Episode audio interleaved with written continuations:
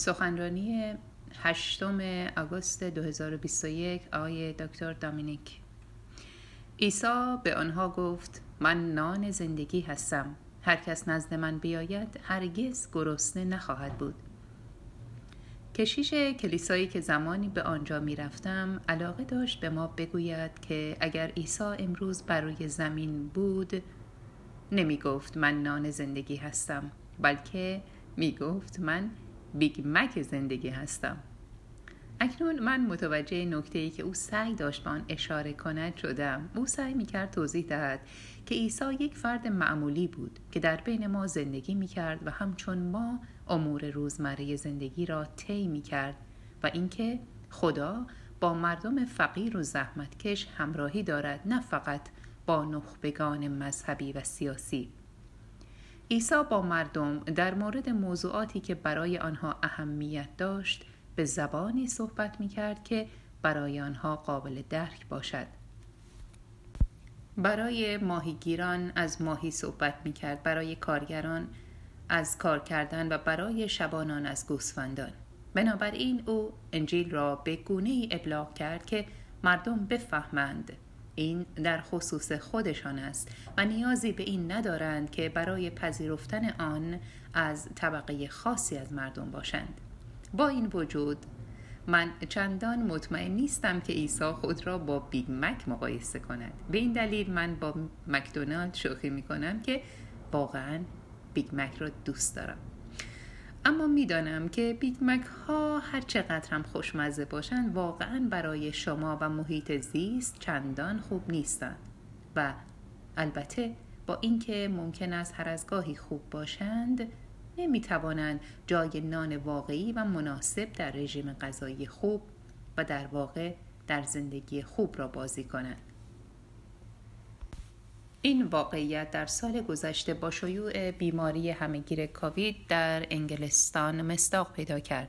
در چهار هفته تا 22 مارس 2020 فروش آرد 92 درصد افزایش یافت.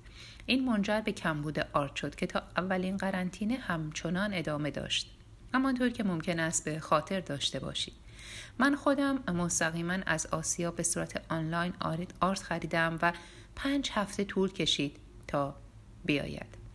جالب است بدانیم که افزایش فروش آرد قبل از اعلام تعطیلی بود.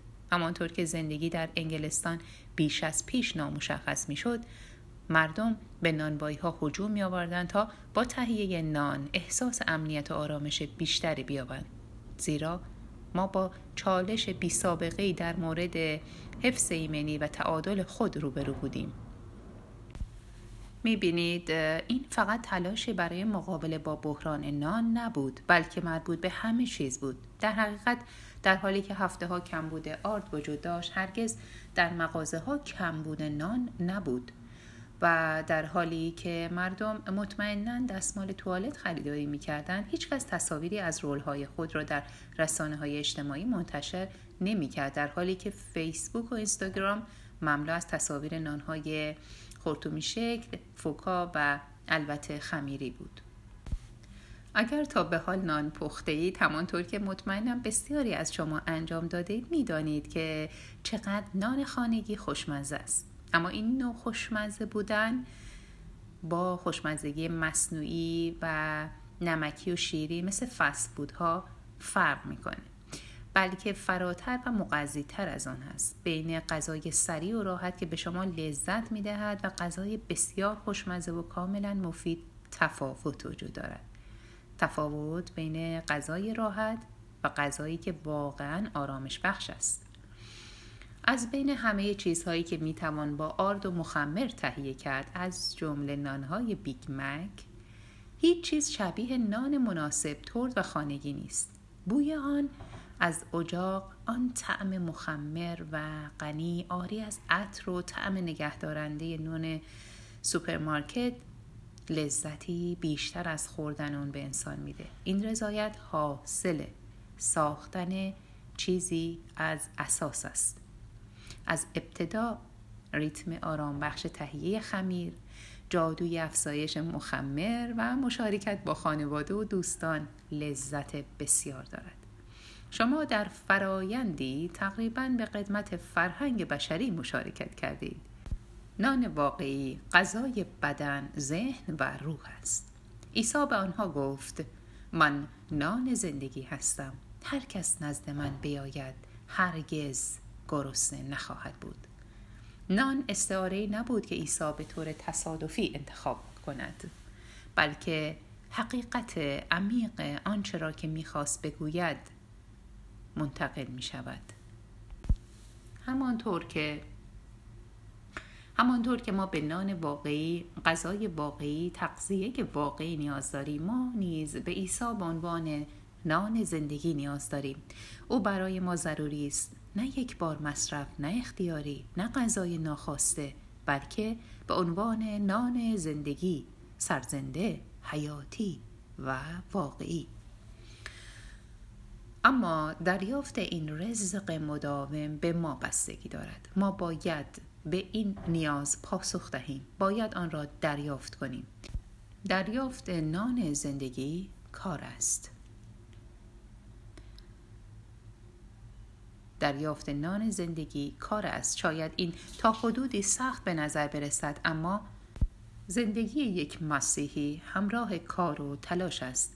زندگی معنوی ما تجدید قلب و ذهن ما تعهد ما به کلیسا همه این موارد کار است و گاهی اوقات سخت یا ناخوشایند به نظر می رسد و درست مانند غذاهای ناخواسته معمولا در مواقعی تسلیم می شویم و راه ساده تر را انتخاب می کنیم. در این صورت خود را تحقیر کردیم. باید درک کنیم که راه آسانتر دوام نمی آورد. رفاه پایدار را مسیح به ما عطا می کند. نان زندگی نیز برای همه در دسترس است. همانطور که از مسیح میشنویم که می‌گوید هر کس از این نان بخورد برای همیشه زنده خواهد ماند.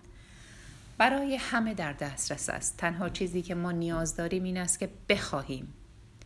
هیچ پیش نیازی وجود ندارد و نیازی به مدارک نیست. مسیح آزادانه در دسترس همه است.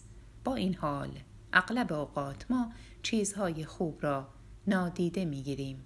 فقط به این دلیل که از طلب کردن آن عاجزیم. ما بیش از حد دچار شک و تردید هستیم یا بیش از حد به چیزهایی که برای ما ارزش دارند مقید بوده ایم.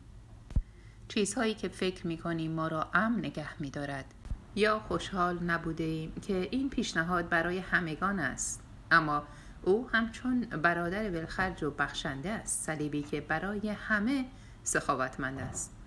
اما نان باید به اشتراک گذاشته شود در وسط میز و به قطعات خورد شود. یا برای نان توست برش داده شود. نان زندگی برای همه ماست که با هم تقسیم کنیم و اگر فقط بتوانیم آنچه را که عیسی به ما می‌دهد بپذیریم زندگی تغییر خواهد کرد. او به ما می‌گوید ما هرگز گرسنه نخواهیم بود. غذای فست بود وسوسه انگیز است. اما حدس من این است که به یاد ماندنی ترین وعده هایی که خورده ایم آنها نبوده باشند. نان زندگی خورده نمی شود که سپس فراموش شود. مسیح با ما میماند. او پیوسته ما را نگه می دارد اگر بتوانیم آن را دریافت کنیم. اگر بتوانیم آن را دریافت کنیم رژیم غذایی ما تغییر داده می شود آنها ما را از همه چیزهای بیفایده که مصرف می کنیم و مضر است و به دیگران آسیب می رساند خلاص می کند و ما را با تغذیه واقعی پایدار پر می کند مسیح هدیه خوشمزه، معطر، پایدار، آرامش بخش و تقویت کننده برای روح است. زندگی او به خاطر ما بوده. بیایید در گرفتن آن تردید نکنیم. آمین.